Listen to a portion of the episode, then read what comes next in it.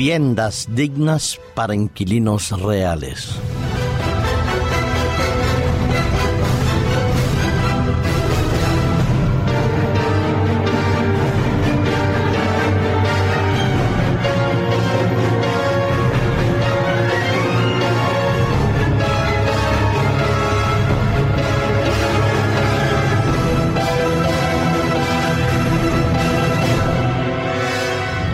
Son muchos los derechos que el ser humano ha conquistado a través de los tiempos y algunas veces ha sido con dolor, sudor, lágrimas y sangre.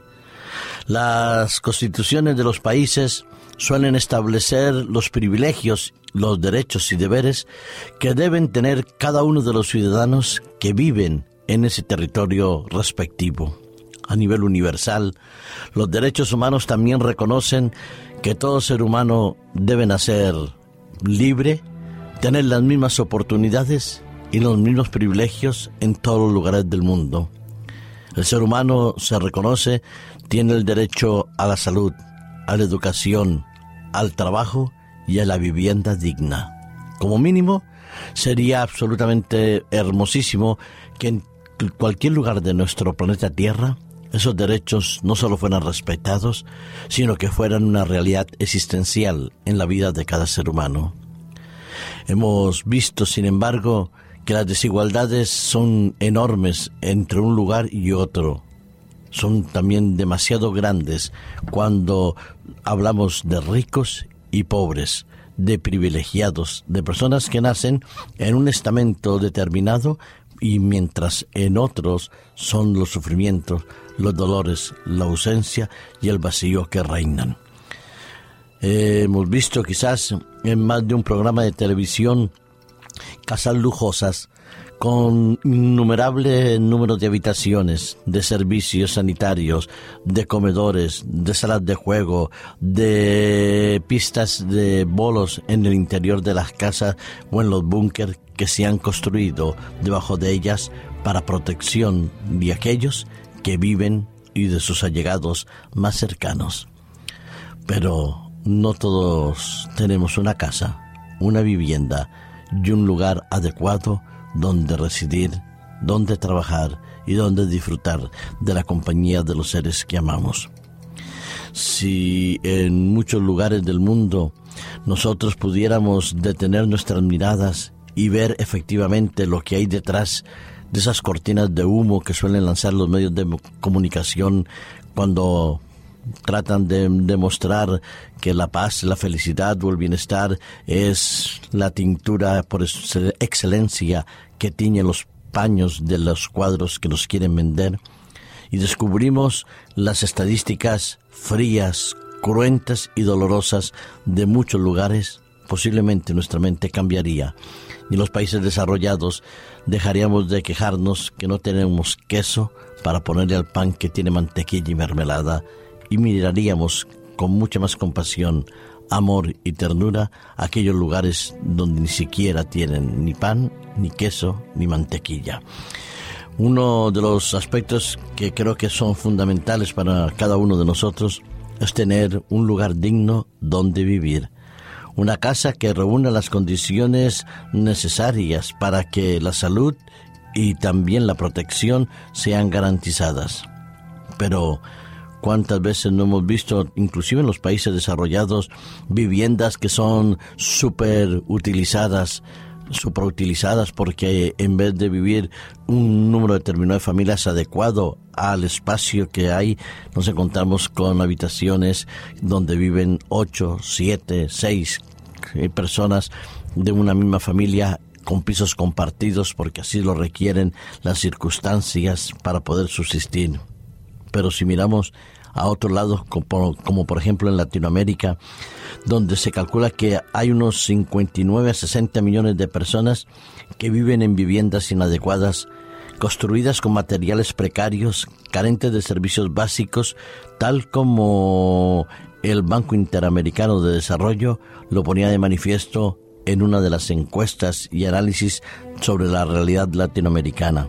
Países como Nicaragua, Bolivia, Perú y Guatemala o déficit de viviendas como en Brasil y en México lo ponen en evidencia. Un espacio para el Desarrollo. Es el título del estudio presentado por el Banco Interamericano de Desarrollo. Y así constatamos entonces con tristeza que 60 millones de personas, una de cada tres familias latinoamericanas, viven en condiciones absolutamente infrahumanas. ¿Se podrían solucionar muchos de esos problemas? Claro que sí. Invertir mucho más dinero en viviendas adaptadas al nivel de vida de cada uno de esos países implicados. Invertir menos en guerras, menos en armamentos, menos en pagar gastos superfluos de representantes gubernamentales y distribuir mejor las oportunidades de trabajo y las riquezas. Eso sería mucho más fácil. Pero sabemos por la naturaleza humana que por mucho que luchemos no siempre lograremos la justicia, la equidad y también el equilibrio entre todos los seres humanos. Nos queda entonces no quedarnos con los brazos cruzados, claro que no. Actuar, compartir, reivindicar la justicia, hacer todo lo que esté a nuestro alcance para permitir que los otros seres humanos puedan vivir en mejores condiciones.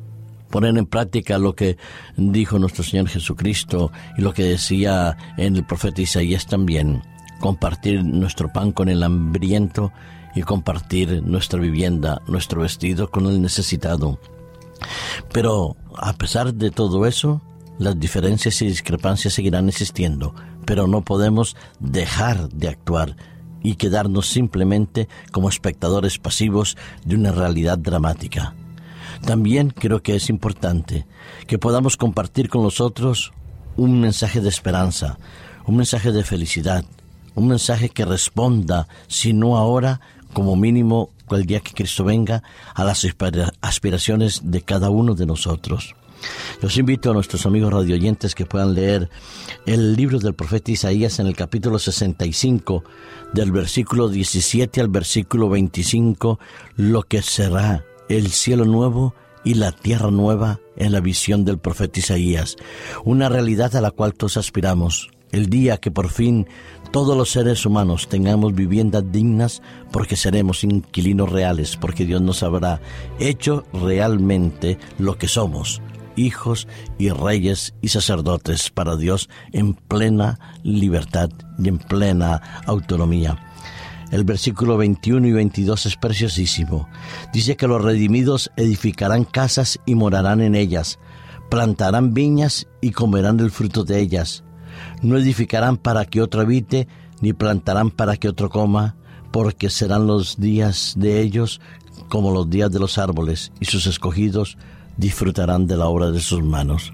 Lo que el profeta destaca, entre otros pensamientos, es que cada uno de nosotros podremos tener entonces el disfrute y el deleite de lo que hayamos hecho producido y construido, y que nadie ni nada vendrá a destruir lo que nosotros hayamos podido hacer gracias a la misericordia de Dios. Si aspiramos cielos nuevos y tierras nuevas, donde la vivienda sea digna para los inquilinos reales, que seremos tú y yo y cada uno de aquellos que aman a Cristo.